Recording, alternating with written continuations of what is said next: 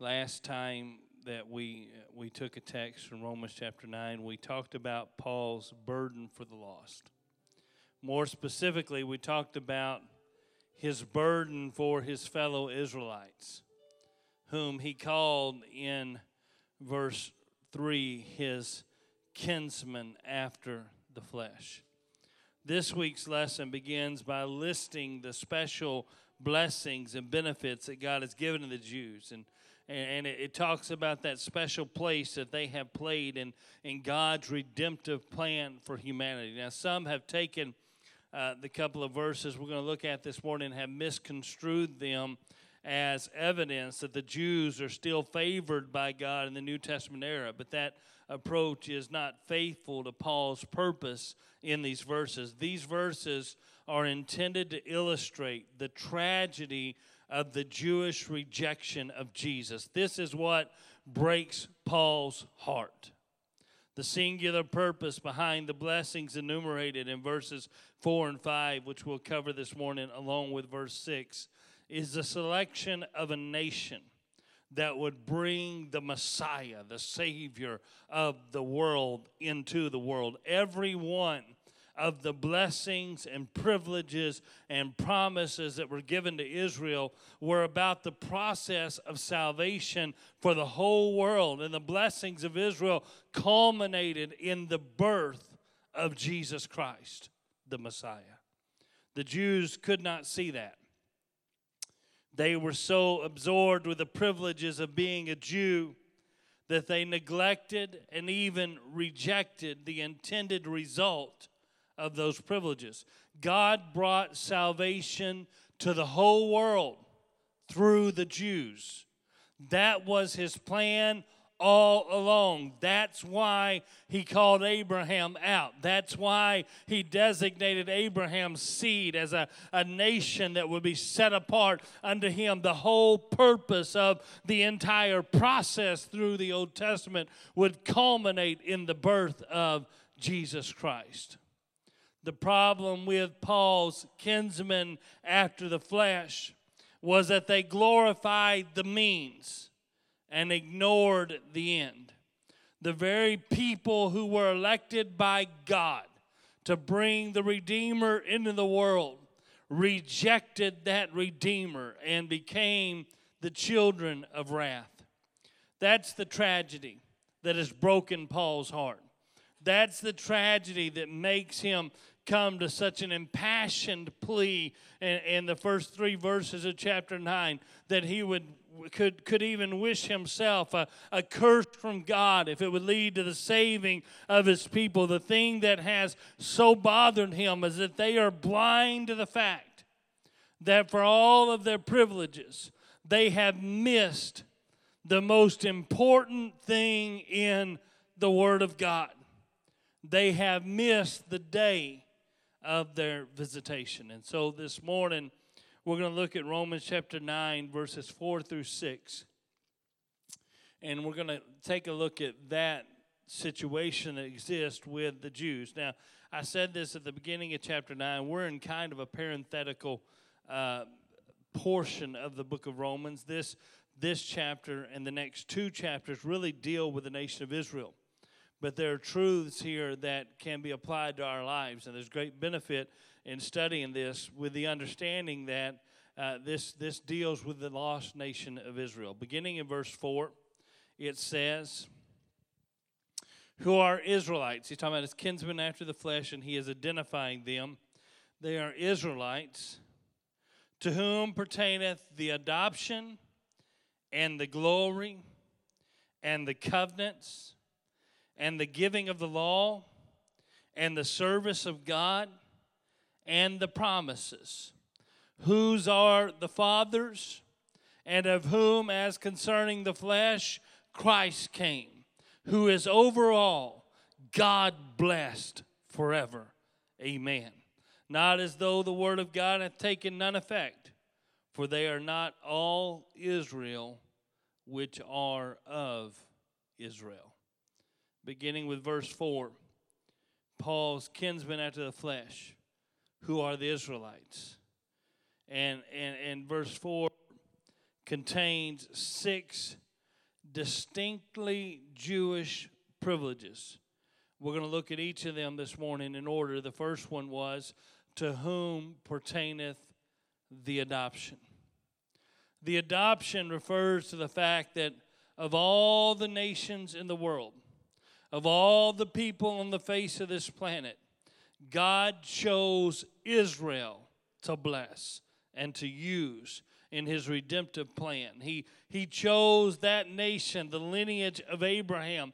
They were chosen by God to have a special relationship with Him, to, to bring about the redemptive plan of God. They, they became, by virtue of God's choosing them, they became the children of God, and He became their heavenly Father. There was no other nation that could ever claim that heritage. There was no other nation that could ever say they were the children of God. But the Israelites, they were adopted by God. He looked out for them. He provided for them. And He even chastened them when they did wrong and when they were not obedient to His word. He was their heavenly Father in a very real sense. So it was given to them the adoption and the glory. Because of the adoption of Israel as His own people, God revealed to them his glory like he revealed it to no other nation. From the beginning of the Exodus from Egypt, the people of Israel were blessed with the visible manifestation, the visible presence of God the form of a pillar of cloud by day and a pillar of fire by night. God made his glory visibly represented to this people. When, when God revealed the law to Moses on Mount Sinai, the glory of God settled there on that mountaintop, and the people of Israel, they saw that glory of God from afar. They saw that radiant cloud that concealed the very essence of the glory of God. But more than just a cloud, they saw the visible evidence of God's glory. They saw the visible evidence of the majesty of God. It was shrouded by a cloud, but it was abundantly evident to them that the God who had brought them out of Egypt, he was a God who was both mighty and worthy of all praise and glory and honor. The children of Israel stood in awe of the power and the glory of God as God manifested his glory to them like he did no other people. God's glory would be their constant companion. It resided in their tabernacle, in the Holy of Holies. And the glory of the Lord appeared to the whole nation at times of sacrifice and at times of judgment. When Solomon's temp- temple was dedicated, the glory of the Lord, the scripture says, filled the house of the Lord. It became so thick there, it became so prominent there that the priests could not do their duties. The manifestation of the glory of God became so known to the Jews, became such a thing that they gave it a name. They called it the Shekinah. That Hebrew word Shekinah means dwelling or presence. It was the, the dwelling place of God, the presence of God, that Shekinah glory. They saw that. No other nation on the face of the planet could lay claim to the fact that God openly displayed his glory, his majesty, his glory visibly before them, like he did for the children of Israel. They were special. They were given the adoption, they were given the glory, and the next thing that Paul says is the covenants. Not one covenant singular, but covenants plural. That refers to all of the Old Testament covenants. The covenant between God and Abraham, the covenant between God and Isaac, the covenant between God and Jacob, the covenant between God and Moses, and even the covenant between God and David. Israel is the only nation on the planet, the only nation in the history of humanity that God ever entered into a covenant relationship with. They were given the covenants. And then all the rest that we're going to see, much of it flows from that. Not only were they given the covenants, but they were given the law. Not only do they behold the glory of God, not only do they enter into an exclusive covenant relationship with God, they also received the highest revelation of God's word and God's will for their time.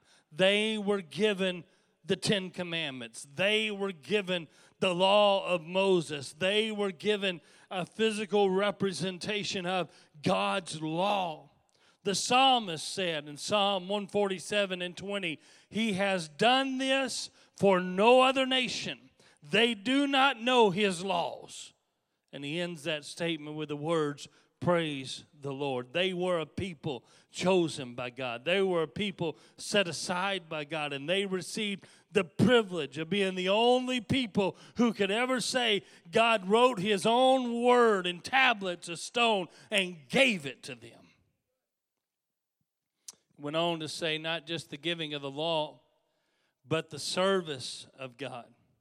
The special privileges that God gave to the Jews included the opportunity to serve God more completely than any other people in the world would ever serve God. That word for service is a verb that is usually used in the sense of worship, and that highlights the fact that service to God is an act of worship unto God. And the Israelites served God. They worshiped Him in the tabernacle and in the entire ceremonial system of the law and, and the sacrifices and the offerings. They, they served God and they worshiped God in all of those ordinances of the Old Testament that pointed to the coming Messiah. Every sacrificial lamb pointed to Jesus Christ. Every offering they made, every time they served God in worship, they were working working through those things that represented Jesus Christ. All of their service unto God was an expression of worship. They showed forth the praises of the one who delivered them from Egyptian bondage. They worshiped him in their service. And then finally, in verse 4, he says that they were given the promises. Because they were the people of God, because they were the heirs of Abraham. They became the heirs of all of the promises of God. All the promises of the Old Testament were theirs. That included the promise of salvation, the promises of deliverance, healing, protection, preservation, prosperity, all the blessings, all the promises of the Word of God. All of it belonged to them. And all of it ultimately pointed to the coming of the Messiah all of the promises of God would find their ultimate fulfillment in Jesus Christ. Now, verse 5 says, Whose are the fathers, and of whom, as concerning the flesh, Christ came, who is over all, God blessed forever.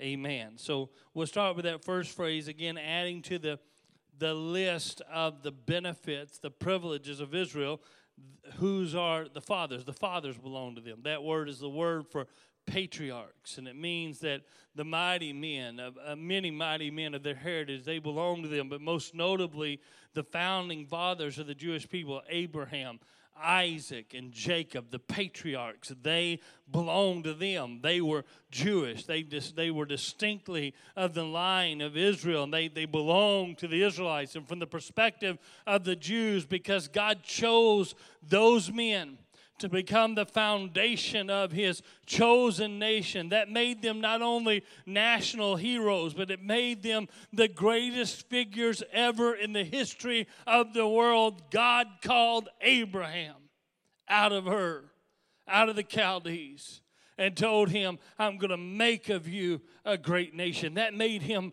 very, very special in their eyes. And so they were proud of that heritage. They were proud that they could trace their lineage back to Abraham, Isaac, and Jacob. The fathers belonged to them. And then he says, Of whom, as concerning the flesh, Christ came. This is the point of the whole process that we've just went through the whole listing of the privileges and the blessings of being a jew it all culminates here this is the climactic wonderful privilege that belongs to the Jews. The human ancestry of Jesus Christ is traced through a Jewish lineage. He is a descendant of Abraham by the flesh. That's the blessing for which all the others was were a means to the end. All everything else, the the the adoption, the the the choosing a nation, the showing them his glory, the giving them his law, the the the, the giving them the opportunity to worship him in service, all of that was to culminate in the Messiah. God would manifest himself in flesh and God would come for the saving of the whole world that one purpose was the reason why all the other blessings existed in the first place. Unfortunately, the Jewish nation as a whole rejected this last and greatest privilege when they rejected Jesus Christ. All of their blessings all of their privileges, all the things that separated them from all the other nations of the world, all of that was about the coming of Jesus Christ. But somehow, they became so fixated on the blessings. They became so fixated on the process. They became so fixated on the privileges of being a Jew that they missed the very reason why they were blessed in the first place. Then he says, of Jesus Christ, whom, as concerning the flesh, Christ came, who, that word who, refers back to Christ, who is over all God, blessed forever. Amen. After noting that the man Jesus Christ was born of the Jews, Paul adds that he is ruler over all, the supreme God. There is no clearer statement anywhere in Scripture of the deity of Jesus Christ than what is on the screen before you this morning. He is overall God blessed forever. Amen. I know your, your King James English shows a comma there.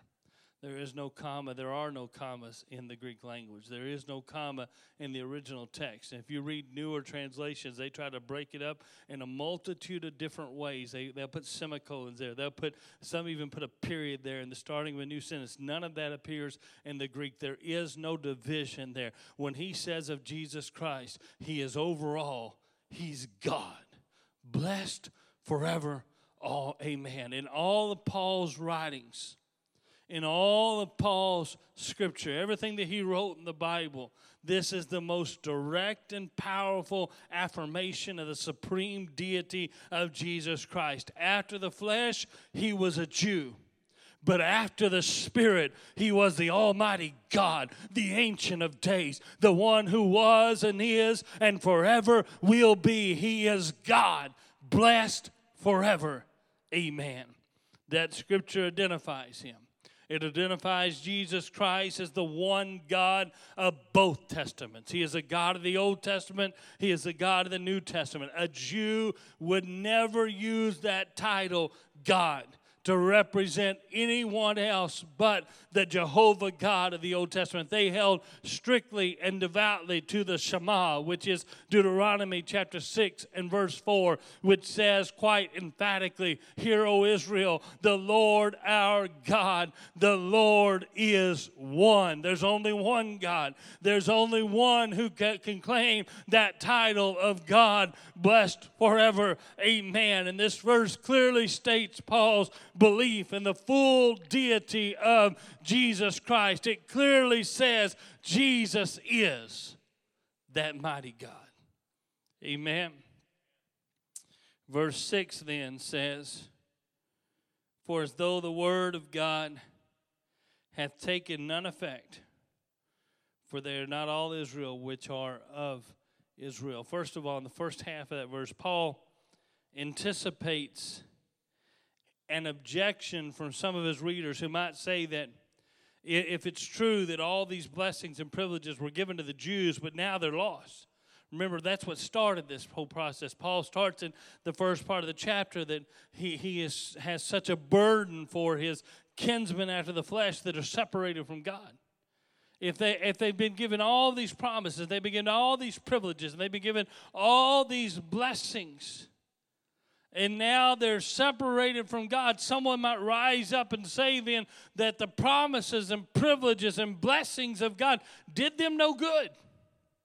They were of no effect. The Word of God seems to these objectors to have failed the Jews. It would seem that Abraham's seed was good enough to bring the Messiah into the world, but now they have been cut off from the promises of God because of their unbelief. But the truth of the Word of God has, the truth is that the Word of God has not failed the Jews. The promises of God did not fail the Jews. The blessings of God did not fail the Jews. The privileges of God did not fail the Jews. The Jews have failed the Word of God. They have failed the blessings of God. They have failed the privileges of God. They have failed to fulfill, they have failed to see the fulfillment uh, that they should have seen. They failed to understand. They were the only people in the world that had the Word of God and they missed. Somehow they were blinded to the revelation of the mighty God in Christ Jesus. They, of all people, should have known who the Messiah was. They, of all people, should have recognized he was born in the city of David. Uh, he was conceived of a virgin. Uh, he was born just like the scripture said. They should have known it. Uh, they should have understood it. Uh, they should have seen him. Uh, they should have been the first to embrace him. Uh, they should have been the first to lay hold to the heritage that was theirs. they should have been the first to recognize the fulfillment fulfillment of every promise that they've been given. But they were so blinded by their privileges that they missed the very purpose for those blessings. Jesus Christ was the ultimate seed of Abraham. But they were so caught up in the idea that they were Abraham's seed that they would confront him they would try to use their status as a seed of Abraham against him. He would look them in the eyes and he'd say, Before Abraham was, I am. Said your father Abraham, he saw my day and he greatly rejoiced uh, in what he saw. But you, you're blind to what you're seeing happen right before your very own eyes. The word of God never failed them, they failed the Word of God that was given to them. The latter half of that verse is the key to understanding this whole passage, all the way through verse 13. The Jews were God's chosen people, but their failure to accept the gospel of Jesus Christ does not affect the truthfulness of God's word. The promises of God were never meant for all of the descendants of Abraham. They were meant rather for those who had the same kind of faith that Abraham had. And we'll get into the rest of 7 through 13 next week, but we'll see, begin to break that down as we go down through the rest of this this portion of scripture, we'll see him begin to point that out there. There are those that were after the lineage of Abraham that were cut off from the blessings of God. It wasn't just about the blood that flowed through your vein, it wasn't just about being able to claim your heritage in Abraham. It was about faith, it was about having that same kind of desire for God and the things of God that Abraham had. There's a definite exclusiveness of the promises of God that is restricted to those who walk by faith like Abraham did. So Paul says, For they are not all Israel which are of Israel. And that seems kind of confusing, and uh, particularly in, in the English translation. What he's saying is, not everyone who is after the seed of Abraham after the flesh is after the seed of Abraham, after the Spirit. Not everyone who can trace their lineage back to Israel is going to inherit the promises of God because his promises are for those that are of the lineage of Abraham after the faith, after the spirit, after the, the spiritual things of God. That's the point. This is the place where most biblical scholars point out that there are two different Israels in this, this portion of the scripture. There is a natural Israel and there's a spiritual Israel. And not everybody, not everybody who belongs to the natural Israel in the Old Testament belongs to the spiritual Israel. And the natural Israel is, is, a, is a fleshly, carnal concern. You can trace your lineage back to Abraham. But the spiritual Israel is a spiritual issue. It's about faith, it's about obedience to the Word of God, it's about having a relationship with God. That spiritual Israel includes those who are of the lineage of Abraham who demonstrate that they have the same faith that Abraham had. So that second Israel is a subset, it's just a portion of the greater Israel. In, in the Old Testament, all who were Jews were a part of the nation of Israel, but only those who were Jews and obedient to God were a part of that subset. Does that make sense? That smaller portion, that spiritual Israel. Now, Paul's point in these three chapters is to address the condition of the Jewish nation.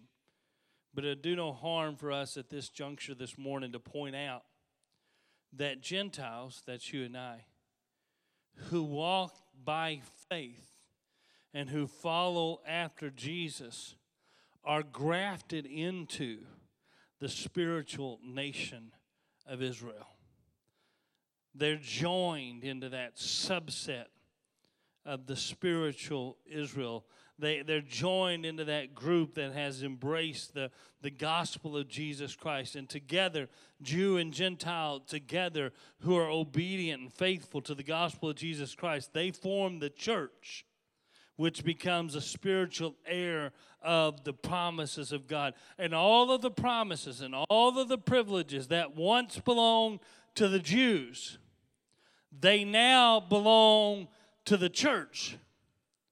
Looking back to Romans chapter 8, verses 14 through 17, Paul said, For as many as are led by the Spirit of God, they are the sons of God. For you've not received the spirit of bondage again to fear, but you've received the spirit of adoption, whereby we cry, Abba, Father. The Spirit itself bears witness with our spirit that we are the children of God. And if children, then heirs, heirs of God, and joint heirs with Christ. Uh, adoption by God was once a, a Jewish privilege. It was once that the Jews could say, We're the only nation on the face of this planet that has ever been adopted by God. But that is not their privilege alone anymore. It is the privilege of those who are led by the Spirit of God, those that are filled with the power and the presence of God, the church uh, that is obedient to Jesus Christ, that spiritual Israel, they can claim that spirit of adoption. There was a time that only the lineage of Abraham could ch- claim to be the children of God. But now, today, that right is reserved for all those who have the faith of Abraham. Some are Jews and some are Gentiles, but all are born again. All have been born of water and of spirit and have entered into the kingdom of God and are a part of the church of the living God. We have that promise that once was the heritage of the Jews. We are adopted by God. The glory was once exclusive to the Jews. It once resided solely in their tabernacles, solely in their places of worship. They were the only nation that could say that God had shown them his glory. But when Jesus came, the Bible said in Hebrews chapter 1 and verse 3 that he was the brightness uh, of the glory of God, uh, the express image of his person. Uh, Paul said in 2 Corinthians chapter 3 that the church was endowed with greater glory glory than that which was done away with when the old covenant passed away. And he concluded that chapter in verse 18 with these words But we all, with open face, beholding as in a glass the glory of the Lord, are changed into the same Spirit from glory to glory, even as by the Spirit of the Lord. I want to tell you this morning that it used to be that the Jews could say, We're the only nation under the, on, on this planet, we're the only nation under the sun that has ever seen or experienced the glory of God. But now, in some sense, that glory of God which inhabited the Holy of Holies uh, now lives in my heart. Uh, it now inhabits my life. Uh, we have become the temple of God. We have become the dwelling place of the glory of God. He has touched our lives with His glory, and now His glory shines through His church. We are now the people who bring, who show the praise, bring forth the praises or show the praises of Him who brought us out of darkness and into His marvelous light. His glory now shines upon and through the church. It's a different era, it's a different age, it's a different type of choosing and adoption and showing forth of the glory of God. The covenants of God were once exclusive to Israel, they once belonged to them and them alone. But now, according to the writer of the book of Hebrews, Jesus has become the mediator of a new and better covenant. Uh, this new covenant uh, has done away with the old covenant uh, and completely replaced them, establishing a new standard for who is the people of God. That new covenant uh, is a covenant of faith, uh, and it's given both to the Jew and to the Gentile. All who embrace uh, the gospel of Jesus Christ are made partakers of this new covenant. In this new covenant relationship with God, the Bible said he hath written his law not on tablets of stone, uh, but on the tables of our heart. Uh, amen. That law that once belonged uh, exclusively to the Jews, he said in his church, he said, I'm going to write my law in your hearts, and I will be to you a God, uh, and you will be to me a people. Uh, amen. That thing that was once uh, theirs and theirs only now belongs to the church uh, in a new and better way. It's not just written uh, on tablets of stone that are hidden away in an ark of the covenant somewhere, but it's written on my heart. Uh, amen. There is a convicting conscience of the law of God that abides within me in the dwelling of the Holy Ghost in my life. amen. It's better than it ever was before. It's greater than it ever was before. And it's not the privilege of, uh, of, a, of a human heritage, uh, it is the privilege of the heritage of faith in Jesus Christ. Those who believe and are obedient to the gospel of Jesus Christ, they become the church. And the church has received those privileges. Not only does he write his law in our hearts, but now we have become the servants of God. Now we worship Him through our service to Him. We have become the heirs of the promises of God. All of the Jewish privileges that were given in verse 6, all of them now belong to the church. All of them now belong to us, not to the exclusion of the Jews, but to the inclusion of every single person, whether Jew or Gentile, no matter the race, no matter the ethnicity, no matter the creed and the color, all people who faithfully obey the gospel of Jesus Christ receive those better, it's better privileges than the Jews had. Everyone who repents of his sins is baptized in the name of Jesus Christ for the remission of those sins and receives the gift of the Holy Ghost is grafted into that spiritual Israel. Today's passage it underscores a vital truth. The Jews were a blessed people. They were a privileged people. But somehow, in the midst of their blessings, they lost sight of their purpose. Their religion became more about the privileges that God had bestowed upon them than about God Himself. One of the greatest tragedies of the history of humanity is that the very people to whom the Word of God had been entrusted were the people who were blinded to the fact that it was being fulfilled before their very eyes. Their religion was more about trappings and rituals and ceremonies than it was about God. That's the problem with religion for the sake of religion alone. That's the problem with just going through the motions, just going to church, just being religious for the sake of being religious alone. Church was never meant to be about form and ritual. It was never supposed to be about the privileges and the blessings.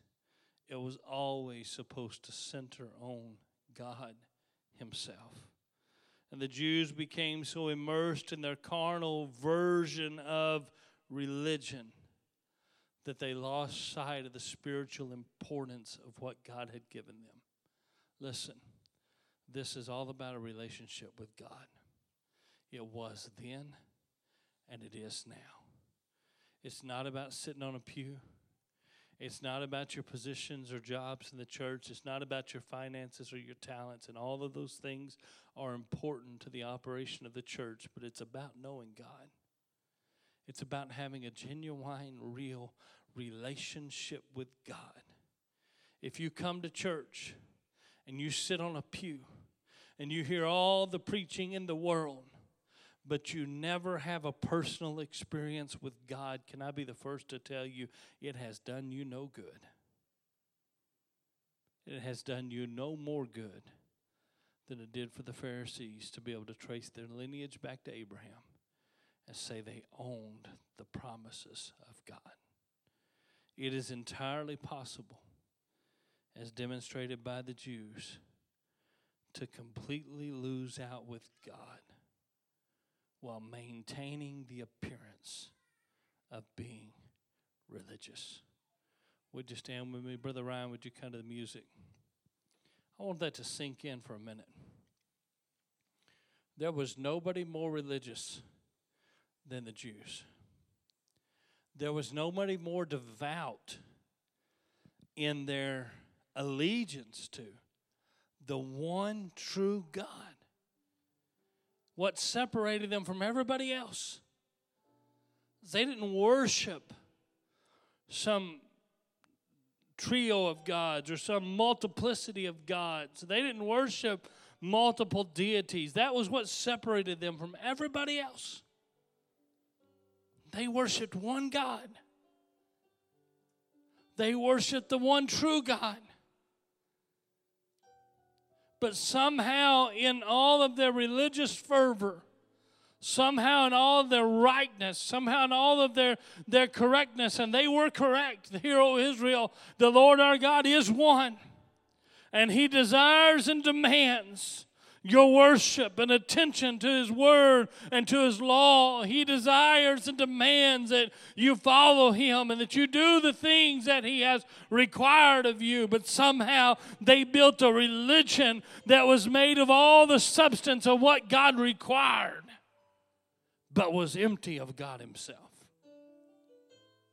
Somehow they built a religion around the 600 plus commandments that are in the Word of God, that thou shalt and thou shalt not. And they got the form right and they got the substance right and, and, and they got down to all the nitty gritty and they knew just how to look and they knew just how to walk and they knew just what to do and they even knew what to say, but they didn't know God. It was empty. It was shallow. It was religion for the sake of religion alone.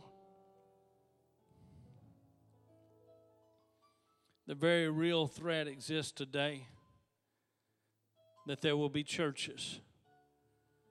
Paul said it this way having the form of godliness, but denying the power thereof. It's very possible to sit on a Pentecostal church pew, to be oneness apostolic, to have a truth that nobody else has, to understand the identity, to understand that He is God above all, to know who Jesus is to have a form of godliness, to have the, the ritual and have the have the all the trappings right and have all the motions right, sing the right songs and do all the right stuff and, and to know the rules by heart. But to completely miss God. To have a form of godliness, but not have any power in it. I'm just going to be honest with you, my friend. I don't want to be a part of that kind of church. I don't want the Pentecostals of Lake City to become a church that's got all kinds of structure, but is empty of power and authority when it comes to the presence of God. And I don't want my life personally to be a life that is lived in ritual, religious acts without any real relationship with God. You see, the church composed of the people. This church will be what you and I are. And today the question falls at your feet How is your relationship with Jesus Christ? Is he more real to you today than he was yesterday? Do you have the that fresh anointing, that fresh touch of His presence in your life? Or, or will you be honest and say, you know, Pastor, today I, I'm just kind of just going through the motions, kind of stuck in a rut, spinning my wheels, but I don't really feel like I'm getting anywhere. See, my altar, my altar's broken down at home. I, I used to pray. I used to have a place of prayer. I used to have a regular ritual of prayer. There was a time and there was a place, but our life is so busy. Surely God understands life is just so busy. I, I, don't have time. and I have time for everything else. I got time for a whole lot of things that are frivolous, that, that, that, that waste my time, but I don't have time to pray. I don't have time to get in contact with Him. I don't have time to feel that fresh anointing of the Holy Ghost in my life. I just don't have time. I used to read my Bible. I used to study the Word of God. I used to I used to let it speak into my life, and I've discovered that the Word of God it cleanses me and it washes me and it, it speaks to situations and circumstances in my life like nothing else can. But here lately, I've just been so busy my Bible's kind of fallen by the wayside. I just wonder today. You see, we're so quick to point our fingers at that nation of Israel that utterly missed. We're so blind. How can you be so arrogant? How can you be so blind? But we fail to recognize that we, if we're not careful, walk the exact same road. The presence of God is in this place right now in a very rich way. And I know that He's calling each and every one of us to a closer walk with Him. It's about relationship. It really is. It's about relationship. Holiness doesn't flow from a rule book somewhere, it flows from relationship with God. Uh, righteousness doesn't come from the standard that your pastor sets, it flows from your relationship with God. Good, godly living doesn't come just by obeying the rules that exist in your life, it comes from a heart that wants to please Him. I'm asking you in this place this morning if you'd come to this altar, find a place of prayer, turn your heart towards heaven. Whatever it takes, God, I must be saved. Whatever it takes, God. Whatever it takes, God. I must be saved. Above everything else, above all that's in this world, if I do everything else right and I miss out, if I do everything else right and, and I don't get that, that anointing and that power and that presence of God in my life, if I miss the reason why, if I miss the purpose that's in it all, then I've missed it all.